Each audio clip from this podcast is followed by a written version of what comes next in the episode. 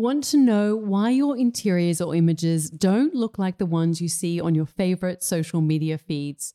What if I said I could let you know and show you what's missing and how to transform your spaces with clarity and confidence? The truth is, creating beautiful interiors is simple when you know the right strategies, but most people go about it the wrong way. This is why I created the Styling Masterclass. It's the only program that simplifies the art and science of styling, giving you the clarity and confidence to take your interiors to the next level and attract your dream customers or clients so you can make your creative dreams finally possible. This is for you if you're an interior designer or photographer, have an Airbnb, a homeware shop, or e commerce business, and you want your interiors to look like the ones you see in your favorite books, magazines, or Instagram accounts. Come learn how to style using my signature method so you can elevate any interior and create compelling imagery, which is your most effective marketing tool if you're selling a product or service in the world of interiors. Any successful business owner knows that styling is your secret weapon to cut through the visual noise, stand out from the crowd, and grow your business. Styling is something that you don't want to leave to chance. In today's world, images are everything. This is why leading interior designers and architects always use stylists to finesse their spaces for photography to make sure they've got incredible imagery that they can use for their socials and website. Come learn how to make styling not only an essential element, an easy way to create content for your socials and websites, but learn how it can propel the growth of your creative business. If you're serious about creating beautiful interiors and a business you love without struggling in obscurity, this is the program for you. I'm going to share my process and give insights that you're not going to get anywhere else because I've been working as a professional interior stylist for the past 15 years. The Styling Masterclass will give you that clarity and confidence you need to take action and connect with your dream customer or client so you can make your creative dreams possible. Go to nataliewalton.com forward slash next level to learn more and enroll now. Enrollments are open for only a short time, so please, if you're interested and you're ready to take your interiors to the next level, go to nataliewalton.com forward slash next level. I can stay within this home achieve what I want to achieve, uh, transform it in a way that always seems to reflect a new part of me that I never thought would be there. So I think this home for me has represented that new transformation.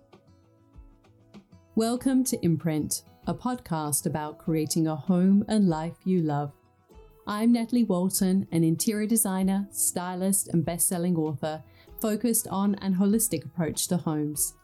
Each week, I'm sharing insights and interviews about the creative process to help you enhance both your interiors and well being, as well as provide you with the tools and resources to make considered and sustainable choices with all that you create. Hello, everyone. Welcome to Imprint. I'm very excited to have a return guest with you today. Her name is Kasturi Wren or Kas Wren. Some of you will know her through Instagram. She goes by the Instagram handle Kas Wren. And um, I wanted to pick up because over the past couple of years, she has been renovating a home in country New South Wales and she has had to be incredibly resourceful She's got a beautiful aesthetic. I love her take on the way that she approaches her projects, and she's just a great storyteller. So, if you enjoyed our last conversation, and many of you did, I know that you um, have shared that with me. And even if you're meeting for the first time, you're still going to get so much out of this. It's really a great motivator in terms of you know, if you're struggling to to keep going with your project, if you're renovating your own home, if you want to feel inspired again, then this episode is for you.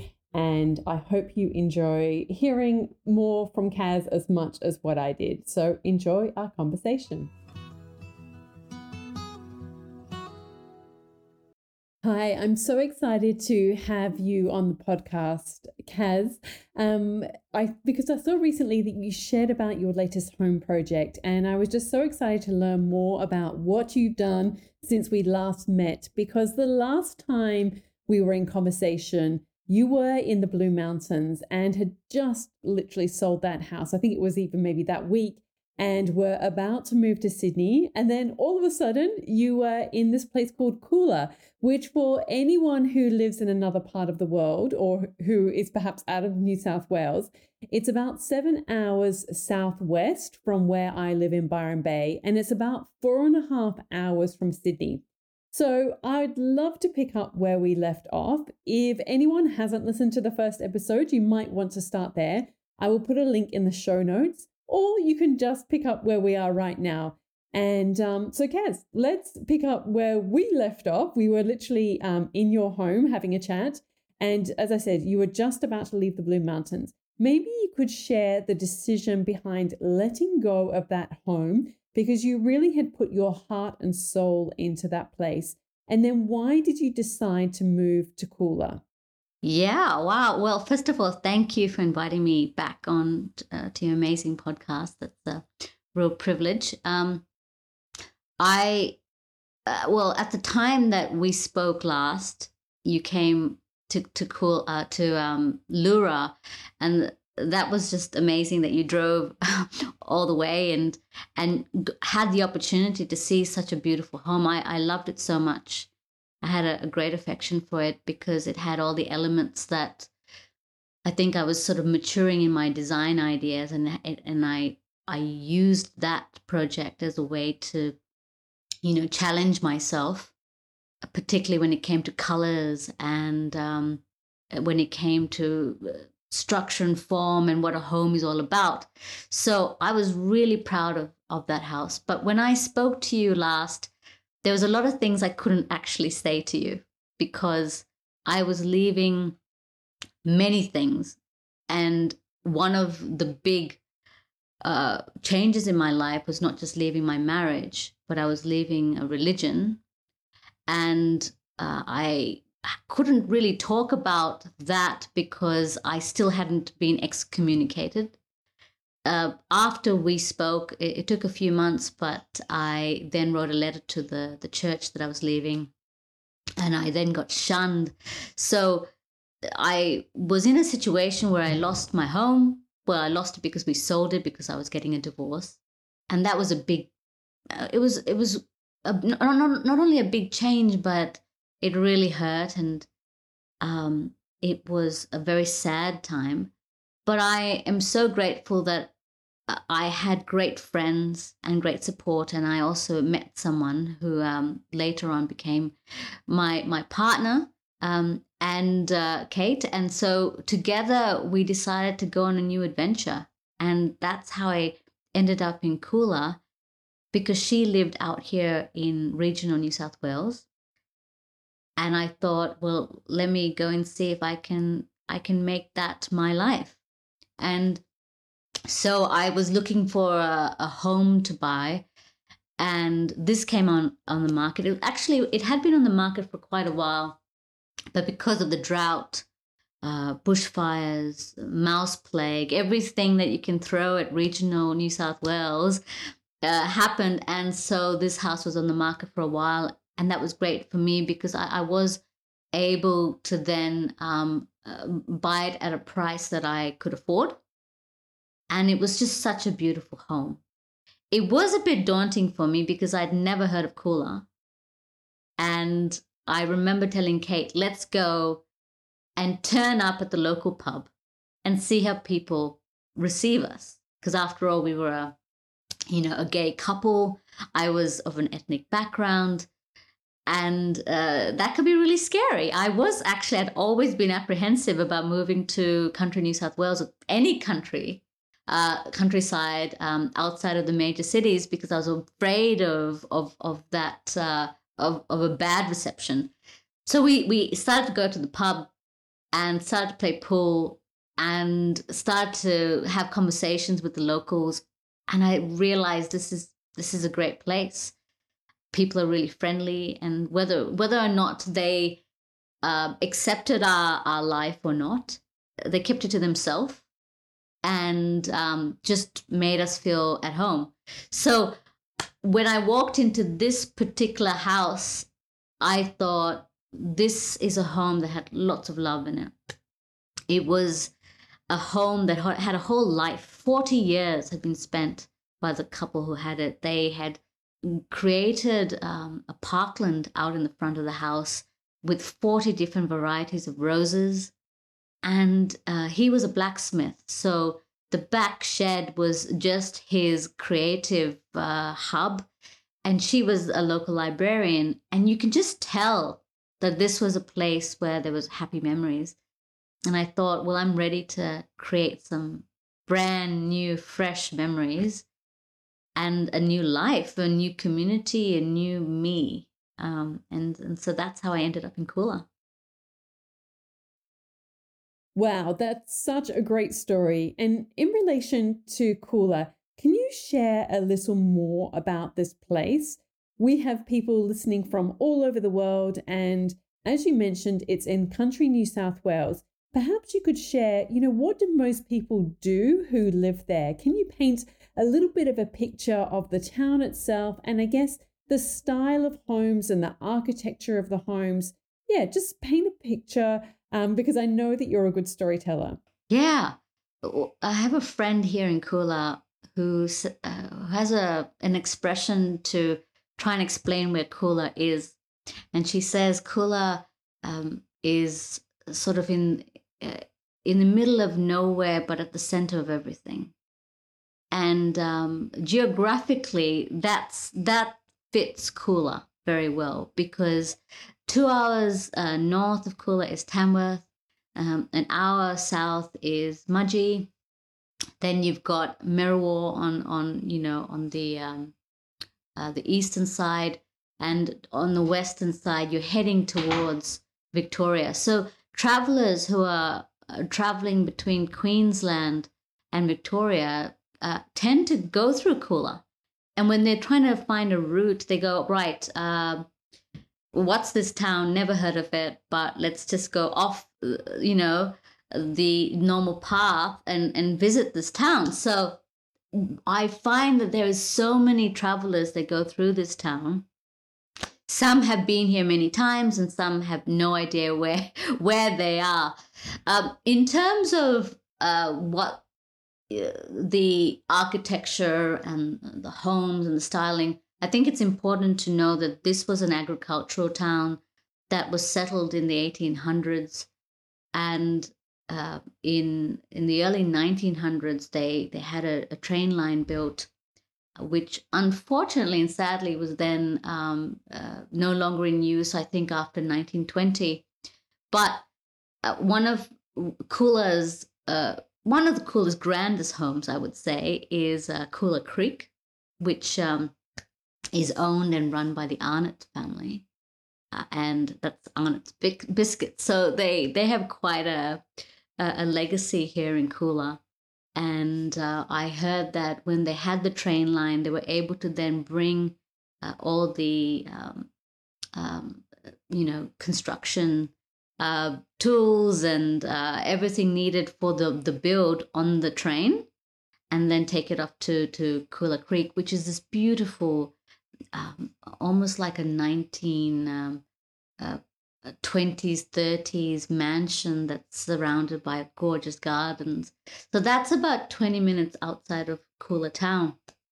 And you'd find that there's quite a few homes around the town itself that might take between, you know, 10 minutes to half an hour to get to that are just homesteads, beautiful big homesteads on cattle farms and sheep farms because this is an agricultural town. Within the town, you, you had the people that were working on these homesteads, and that's where they set base. Um, and you could also have like you know professionals like doctors and lawyers, uh, uh, you know, setting base there. Uh, you had the press club and and uh, the the, the shops, you know, the grocery store started to get built, and the pharmacy and the the hardware store and the pubs. Every good country town has at least two pubs. So Coolah has a top pub um, and a bottom pub and and it has a hospital. But what I find really interesting is you've got um, quite a few homes that are built like this one is in, in the early 1900s, so 1910.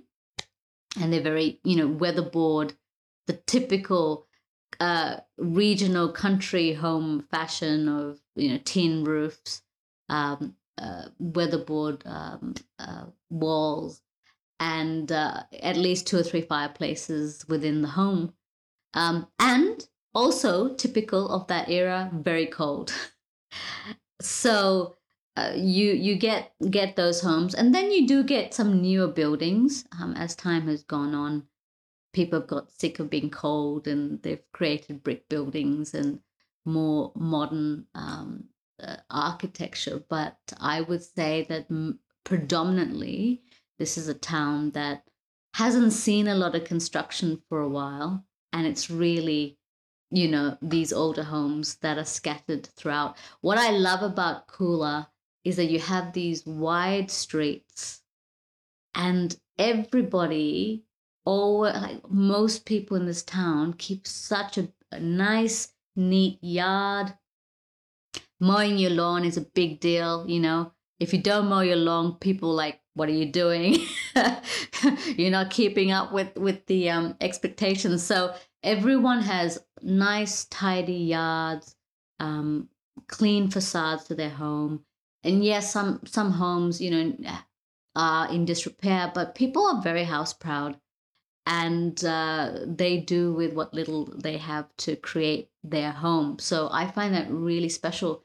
And in these wide uh, uh streets, you've got beautiful trees that line either side and at this time, um, with this weather, it's even more gorgeous because the leaves are just scattered everywhere and it creates uh, such a pi- picturesque scene. So yeah, it's it's a beautiful town, um, and it's not you know rich like a lot of. I wouldn't say a lot, but it, it's not uh, you know incredibly wealthy. But at the same time, this is an example where wealth is not needed to actually say, hey, I'm proud of where I belong. I'm going to live in a beautiful surrounding, and everyone's going to roll up their sleeves and try their best to make this a beautiful town. So I've um, yeah I've I really enjoyed being involved with the community as well to achieve some of those goals and um, to continue maintaining the, the town. So that's been quite exciting. Oh, it sounds so good. I hope that I get to visit it one day. So tell me a little bit then about what was the goal for this house? I mean, did you buy it thinking it was going to be your permanent home or is it a stepping stone home? Are you still commuting to Sydney? Last time we spoke, you were still working as a lawyer. Are you working remotely? I mean, I know so many people are doing that these days. Can you shine a little bit of a light on what your plan is with this home? Because I think that has such a big impact on how you approach the decoration and how much work and time and money you put into it as well. I think I'd like to go back um, a, track a little bit and, and go back to, to the beginning. I remember when I was celebrating my birthday in uh, uh, 2020 and so this was literally the first time that I was uh, celebrating my birthday because it wasn't something I could do in my previous uh, religion. And um, I had a photographer friend with me at that time.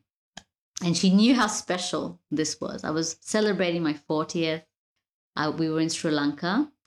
And uh, she wrote me a letter, and I wanted to read this because a lot of it seemed to be very much fulfilled uh, as time went on, and um, it, it's it was it's just perfect. So she said to me that she felt like uh, I was uh, starting a new sequel to my story rather than a, a, new chapter.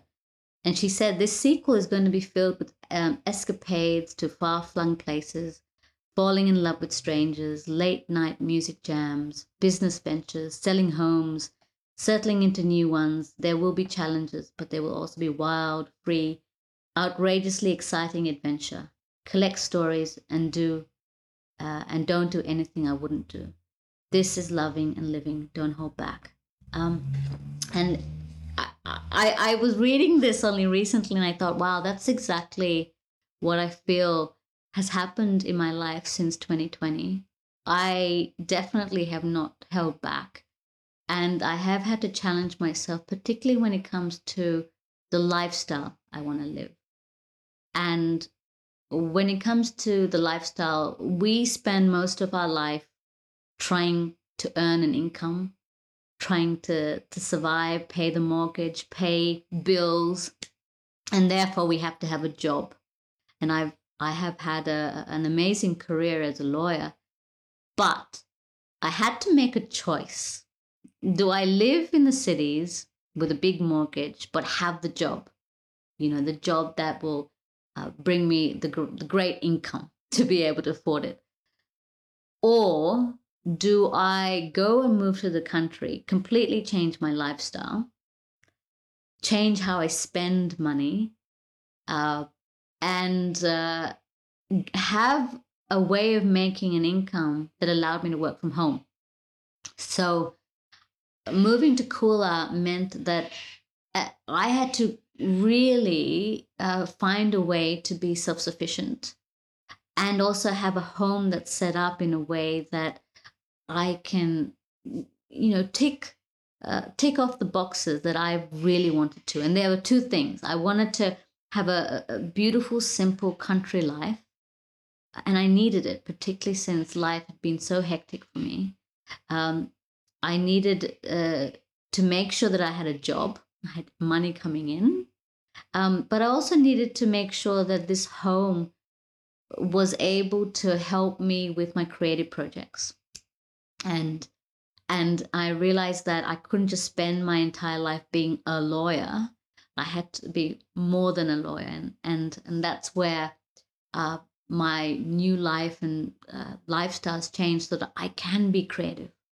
I can have creative friends and um, pursue creative projects. So when we came to this home, um, it was a, it had a maroon, you know, uh, um, weatherboard on the outside, and you know the colors were all uh, reflective of you know what you would have in the eighties. You had salmon pink, and um, you had carpet throughout the house, and uh, I didn't have a lot of money, so. Uh, you know, as I was saying before, by changing my life meant that I also had, I didn't have the resources that I had before. Back in Leura, I can very easily go and buy all the brands, you know, Astor Walker and you know all the all the top brands that you'd have in a home that just is beautiful, but for me it wasn't affordable.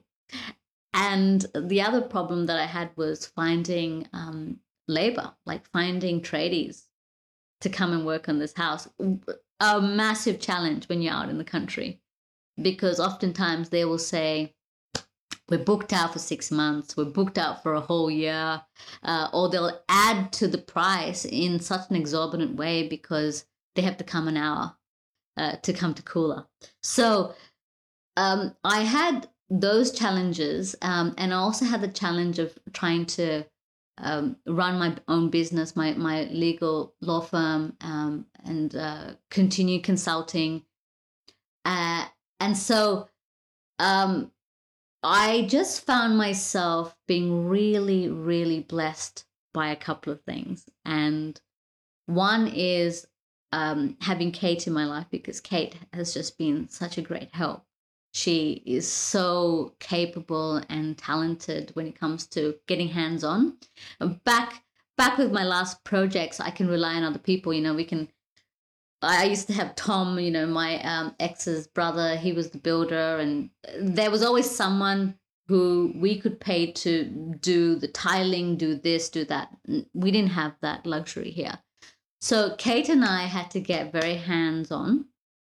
We needed to rip carpets out using our own hands and then take every single staple that's on in on that floorboard and I can tell you that is uh, a, a task and a half because just when you think you've got every single staple out, you're walking and ouch, there it is. Uh, like, how the heck did that staple get there?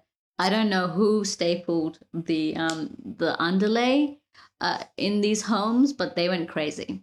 so uh, the, there were lots of things that we were doing using our own, um, you know, our own skills, turning to YouTube.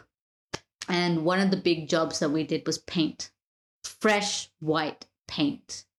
Uh, and that just changed everything because you just suddenly felt calm. I felt like I could breathe, breathe out again because I wasn't, um, I didn't feel like I had um, clutter or I had, um, you know, other uh, darkness. And I really wanted light in this house. And that's another problem you have with old homes it's dark and it's cold. So we painted it white. We got a, um, um, a spray gun, which Kate became incredibly great at doing. And then we met a guy called Handbag. Um, his name's uh, not Handbag, it's actually Jeff. But um, there's many stories as to how he got his name. But Handbag is this retired guy from a, local town. He is quite a character. You know, he turns up with with thongs on and a cigarette in one hand and um, you know a circular saw in the other and i was like okay i don't even i don't even know how this is going to go but i've got to trust this guy and we've just had an amazing working relationship now for the last two years because if, if it wasn't for handbag i don't think i could one afford to do what we've done um, and two he was also a type of guy who just said to me, All right, what do you want me to do? And I'll draw it on a piece of paper for him. He'll look at it and he goes, ah, mm-mm. and uh, he takes a little bit of time, but he always gets it done. Um, and he he's so complimentary. He always goes, "Oh, you girls, you girls know what you're doing," and um, so it doesn't matter what idea I I had. Um, he would be more than happy to, to, to do it. And one of the ideas I had that really challenged him was to create um, a range hood cover uh, using plywood. And he had never done that before, like many things that I was getting him to do, but it took him quite a few hours to just even work out how how he's going to do it. And he was doing it wrong and he's swearing and and so i'd bring up a youtube clip and say well look at how these people did it. Um, and and so anyway we he eventually was able to build a beautiful range hood cover. Uh, it looked great. Uh, we yeah loved it. So uh, like that this home has just kept transforming. Every time uh, and this is another challenge. Sometimes when you're working on an old home and you're living in it you can get distracted by the everyday life and you just you don't have the energy or the will sometimes to pick up a paintbrush. So what i started to do to um, kate's uh, unhappiness sometimes would be hey let's have a workshop or the, you know i'll create um, a reason for us to uh, have at least five jobs done. So we invited um, Angela uh, Palmero. Um, she's a, a chef, um, and we invited her to do a, a, cooking class. And there was also Nadine. She's a florist, um, and we had them come and do workshops here. And this house, I remember when Angela came, she came to prep for the workshop and we hadn't even set up a kitchen island yet. It was still in the shed and we had to bring it over. And the floors hadn't yet been finished. And she just went, Oh my God, I, girls, I don't even know how you're going to be ready for tomorrow. So she left for the day. She came back uh, the next day and she was just stunned because we worked so hard that night to to uh, paint the kitchen floors, which we did it in a, checkerboard style. So it, we decided uh, that we would be a bit more um, out there. And we brought in this beautiful long kitchen island that we got from someone's um, shed in Marrickville. And it was all set up. And, and no, the house wasn't ready, but the kitchen was. And that's all that mattered for that workshop. And so um, the same with Nadine. Um, she she came as well, and and we had set things up. So I'd always create um, a reason by inviting people over, by having projects, by continuing to do things in this house, because that's that's my goal for this home, to make this a hub uh, of creativity, to have artists come and stay, to have talented people like Angela and Nadine come to workshops. And the people of Coolah, I mean, my main goal is to have the locals come to these workshops because that's not something that they're always, um, you know, uh, they're not open or they don't have the opportunity really. So, and also, I very randomly, when I meet someone on the street in Coolah and I know they're not a local, you know, they could be anyone like from Sydney, and I, I strike up a conversation. The next moment, I'm inviting them over. So we've had strangers come here and have dinner. We've had great conversations. Um, so this has really been a, a hub of activity from the very beginning, whether we've been ready or not. And what's what's been really exciting is two weeks ago we had Country Style magazine come. Um, with uh, Bridget Arnott as the uh, as the photographer, and um, she came um, with a stylist, uh, and they took photos. And I'm really happy to say that uh, this home is going to be in the magazine um, uh, that will be released on the um, 20th uh, of June.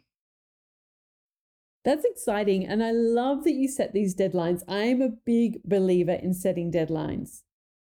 Tell me, with these workshops that you've done so far, are those people Sydney based originally? And then who came to the workshops? Has it been locals? You know, who's attended? It's interesting. Um, for all the workshops we've had, uh, they've been sold out within a day or two, and mainly by locals that live in this town there have been some that come from Mudgee, which is like the uh, the city for us. You know, it's it's the big smoke and it's the fancy people, and um, they have. Uh, um, also, yeah, been attending these workshops. I had someone from Coolah um, say to me once, "Oh, isn't it amazing that we have now an event where people from Mudgee come to Coolah, as opposed to the other way around?" So I've never had a problem with selling the tickets with people attending. Um, I have now had the courage to do my own workshop. So this Saturday will be the first uh, Sri Lankan cooking workshop that I will be um, hosting myself. Um, and it's all, Fantastic. yeah, it's mainly Coolah locals coming uh, with a couple from Mudgee. Um, and uh, it's going to be fun. Yeah, it's it's just going to be all about food and Sri Lanka and spices. That uh, you know, Kate and I went to uh, um, Flemington um, a week ago, and we just bought everything. You know, the extra hot chili, um, and uh, the the the um, the curry leaves, all the ingredients that you can't really get at the local IGA. So we'll make it very very special. Just quickly, if you're new to me and the podcast, I have four books that I've created for you to help break down the biggest lessons I've learned over the past 15 years working in the interiors industry. The first, This Is Home, has more than a thousand five star reviews on Amazon and has almost a perfect score. And more than five years since its release, continues to be a bestseller for interior and home design on Amazon. I share this because I've put thousands of hours into creating all of my books. I put my heart and soul into each one to help you on your journey to creating a home that's beautiful and authentic and makes you feel good every time you step through the front door. This is Home is part of a trilogy that includes Still, the Slow Home, and Style, the Art of Creating a Beautiful Home. So I encourage you to check them out if you haven't already. And Home by the Sea, my fourth book, includes my own home and is all about loving where you live.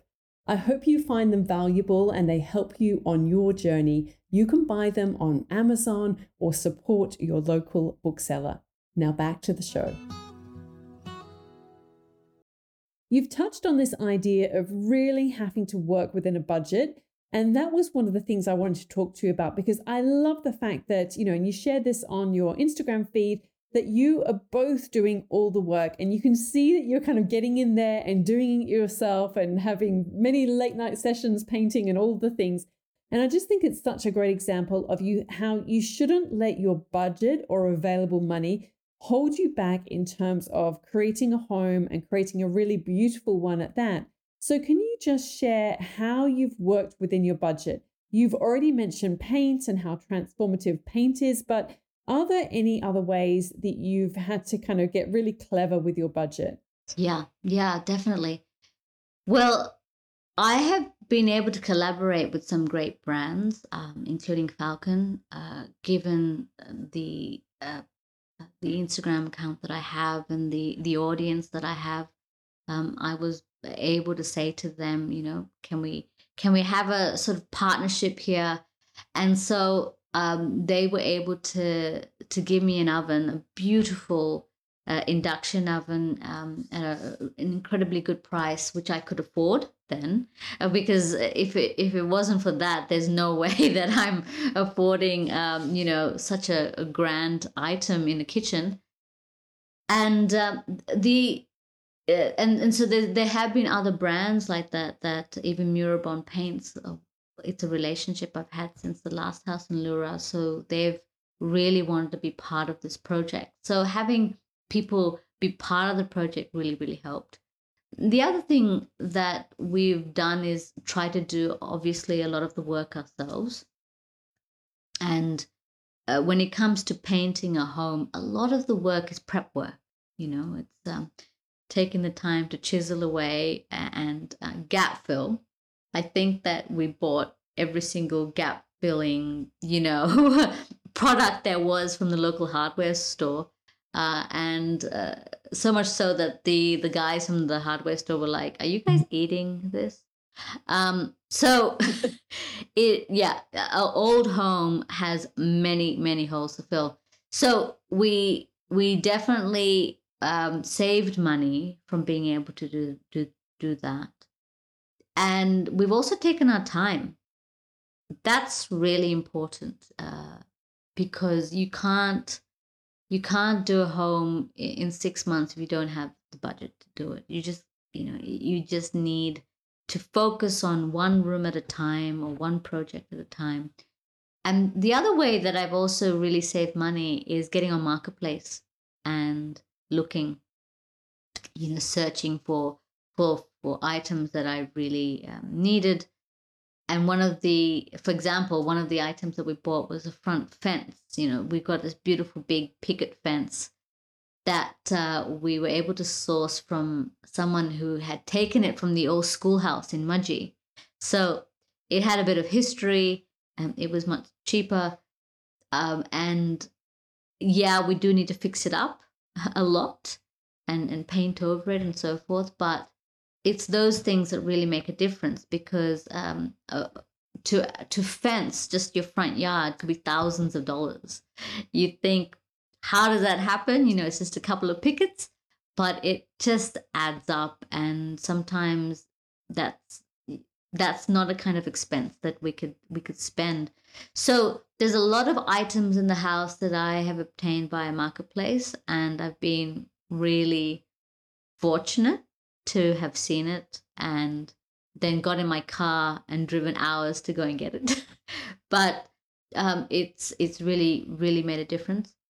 And there were times when I became so fatigued and um, maybe even um, a little bit down um, during the build where I thought, you know, I, I can't see the end of the road here, or I just don't have the energy for it and during those times i'll then hire um, some people in town to help and there's the, this young uh, person called Rhiannon. She um, has become a friend now, but uh, she would come and help with the painting, and she would just do an excellent job. She would just get it done. And I think sometimes when you when it's your own project, you can be very uh, restrained or hesitant or um, it could be a little thing that stops you from starting. And for me, sometimes I just think the idea of opening up a paint bucket and finding uh, my drill kit to to mix the paint is enough of a barrier for me not to want to do that. But to have someone else come in and go, oh yep, yep, where's the paints? Where's where's the drill? Let me mix it and just get it done. I just feel like, oh my god, that that room looks great, and I needed you. And I, and I have told Rhiannon that her coming to assist me, um, yes, we had to spend the money, but in return, what I got was uh, mental uh, support and encouragement, which you know you can really get uh, deprived of. It can it can go out like money does out of the bank account. Um, so does the energy that you have with for a for a build. So there's there's uh we don't really talk about budgeting for our emotional um, senses and um, uh, emotional energy. That that's something uh, i think that needs to be talked about more and how we how we address that and how we cope with with doing a renovation. Yeah. Yeah definitely. Now i have to share with the listeners that at the moment where you're sitting there is a ceiling and part of the wall has been painted in a beautiful mustard color you've used color in a really beautiful way and quite a different way to last time as well. So can you talk about, you know, what has inspired your use of color in this home? Uh, I'm glad you asked that because I'm very excited about color. And um, a couple of years ago, I wouldn't have been. I, my first project was uh, a house we built in in Leura, and it was a Hamptons home. You know that was that was the um, inspiration. So everything was you know, white and um, very toned down colors, and and that in itself is beautiful because you come, you know, it's calming to come to a home with with sort of toned down natural uh, colors. The next house, I did start to experiment more with color, uh, but still, uh, a lot of it was um, quite toned down and it was still very beautiful look to look at but not challenging in you know in the way that i have tried to challenge myself with this build. And so i decided that i would do for example door frames a very dark gray um, to highlight the white french doors and i have gone for white in many rooms only because you need a lot of light in in a dark house. Uh, so that that was fine. But then i decided um, i fell in love with this color that we call the Coolah color uh, that uh, paints have, have put together and i i basically wherever i have an opportunity to paint a wall with that Coolah color it's like a mustard color uh, i do it and one of um, i guess the uh, challenging uh, or the ways i challenge myself is i i took the ceilings which are quite high. And I painted the tin on the ceiling, um, this mural, this um, you know mustard color, and I continued painting it up till about three or four panels of weatherboard uh, on the walls, so that it just felt like it was a, a cap on every of on every room, and it made the room cozier um, and warmer. So that's that's one way that I I definitely use color. The other way that I brought in color was uh, to bring in wallpaper, and that was that was a big challenge for me because wallpaper is a different era. Uh, it's not something that uh, has been very popular over the years, particularly here in this country. But I would turn my attention to a lot of the English designers and um, interior designers and stylists. Um, and I just loved it. I loved how they were able to um, lean towards the arts and craft era, where you had, you know, Morris and Co., and uh, lean towards creating a room that was about being a collector of items, being um, someone who's all about craft and uh, someone who believed in patterns and textiles of different uh, um, uh, types just working together. And I think we get so scared about trying to put things together. So I went to Annandale Wallpaper um, and uh, I was looking through the volumes and volumes of wallpaper that they had, doing my brain in. It is really hard to pick wallpaper. I didn't go crazy. I just did it on on a feature wall, and I, I wanted to see it from the kitchen, which we we put in window a window in the kitchen to create sort of a, like an internal um, divider. And I love, uh, you know, the idea of looking into another room from another room, you know, and windows do that. So I put in this beautiful window just above um, the kitchen sink, which is when I say kitchen sink, it is a, a kitchen sink and a half. It's quite massive. And from there, you can see the wall where this wallpaper is. It was a bit uh, interesting actually um, because we had no idea how to put up wallpaper. We had uh, initially thought we'll call a friend who's done it before and then we thought, you know what? Let's give it a go. So Kate, of course, she's she's the one with all the skills. Um, she was like, "Yep, I'll get my hands dirty here." We went and got the the wallpaper paste, and uh, we spent all night using, um, you know, the um, the leveler that you have with the it. Uh, what do you what do you call it? It has sort of a beam that comes out of it. Um, we use that to be able to straighten the wallpaper up and stick it on, and then we it just looked great. I I loved it, and it was a, a Morris and Co. wallpaper, so that is my uh, nod towards the arts and craft era um, back back in England, and then on one of the walls I created paneling where I then painted it using the Coolah colors. So there is a lot of color happening in the home. Um, it still is not in the, the same vein as, you know, Rita Konig um, uh, lounge room, but it's getting there. And I'm looking forward to creating more layers, uh, more, more depth with not just colors, but structure and form, and really making this feel like an artist's home. That's that's always been my goal with this place to create not make not not only make it a hub but make it feel like it's just full of creativity and um, pockets of uh, i guess spaces to sit down and read and enjoy the surrounds and enjoy the sun. So uh, i've i've done that with color and i i remember back in Leura when you came one of the bedrooms i turned the books uh, on that were on the bookshelf um, the other way around where the spine was um, facing the other way so that I could tone down the color from the books just to make it aesthetically pleasing. And, you know, I knew my books. I, I knew like, okay, that that's Catcher in the Rye. Um, but this time I decided that I was going to be true to my books. and let there be, be seen. And so we have a, floor to ceiling bookshelf that was um, built by Jeff Handbag around our fireplace um, in the dining room.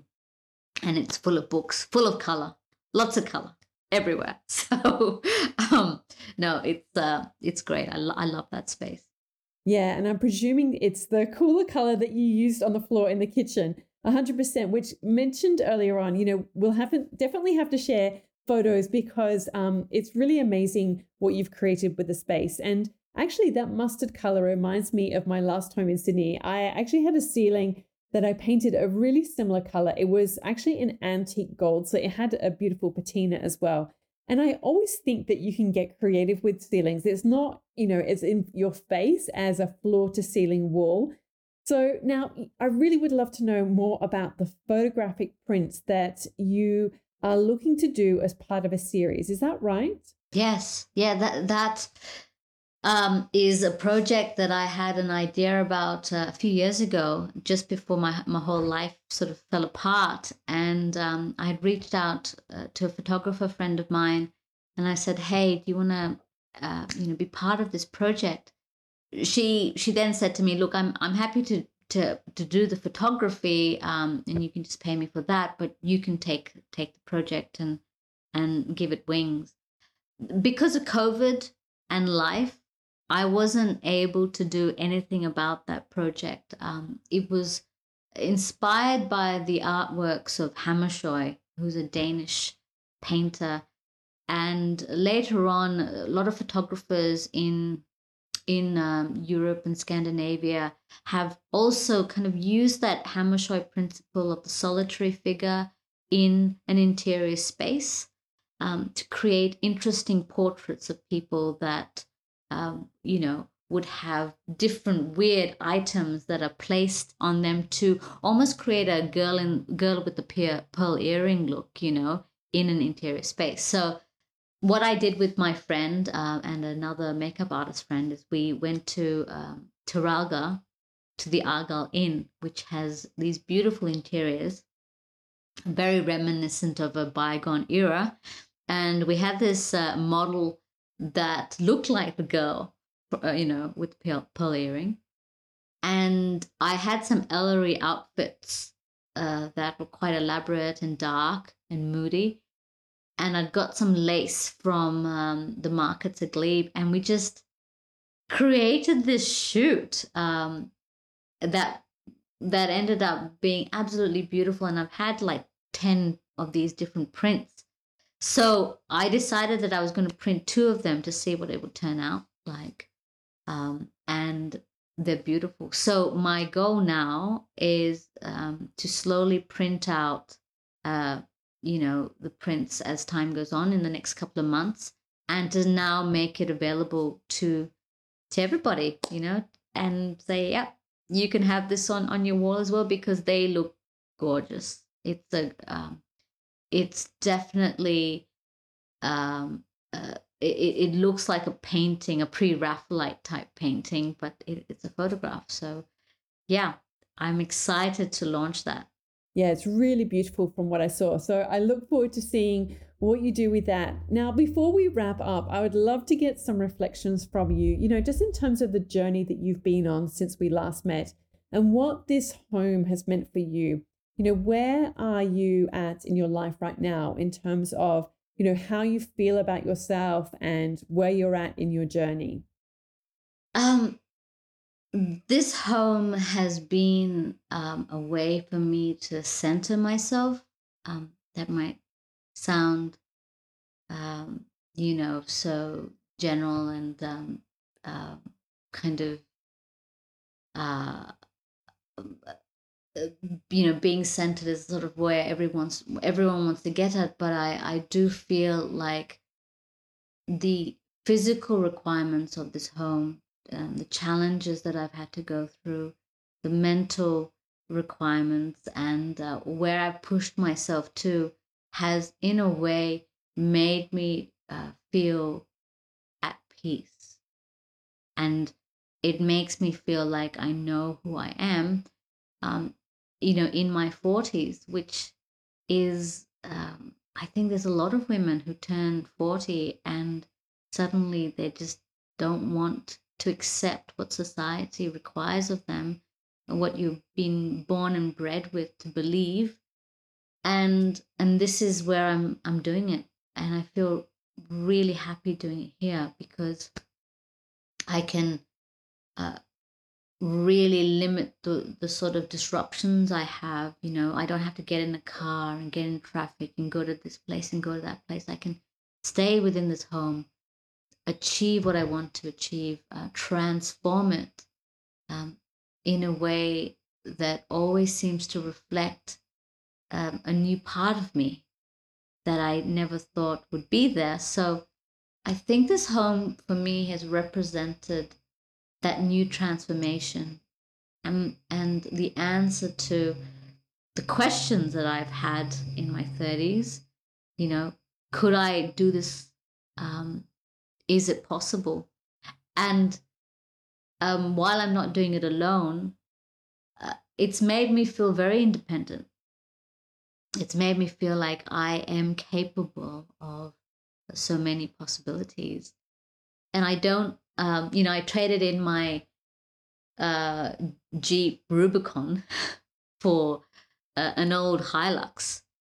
And in many ways, I feel like that in itself is a representation of how my life has transformed.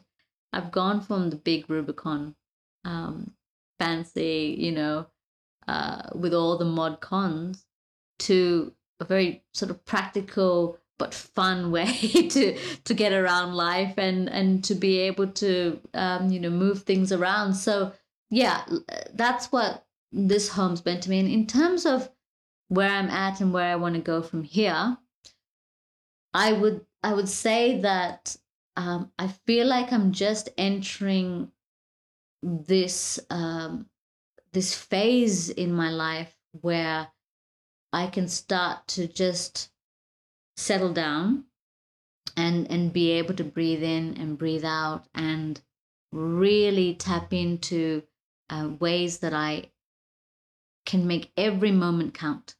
You know, I think that back in my 20s and 30s, even, you don't think about time and age and what do we do with our life. But I've been reading a lot more of Mary Oliver, for example, and, you know, she she talks about what are we going to do with this great grand beautiful life that we have and so that's that's what i feel my life now is all about just doing things that i thought i couldn't do feeling calm and peace and happiness, finding friendships and um, building on friendships that I've, you know, that I have found in the last couple of years that have got me through the really hard times, and really enjoying the little things in life.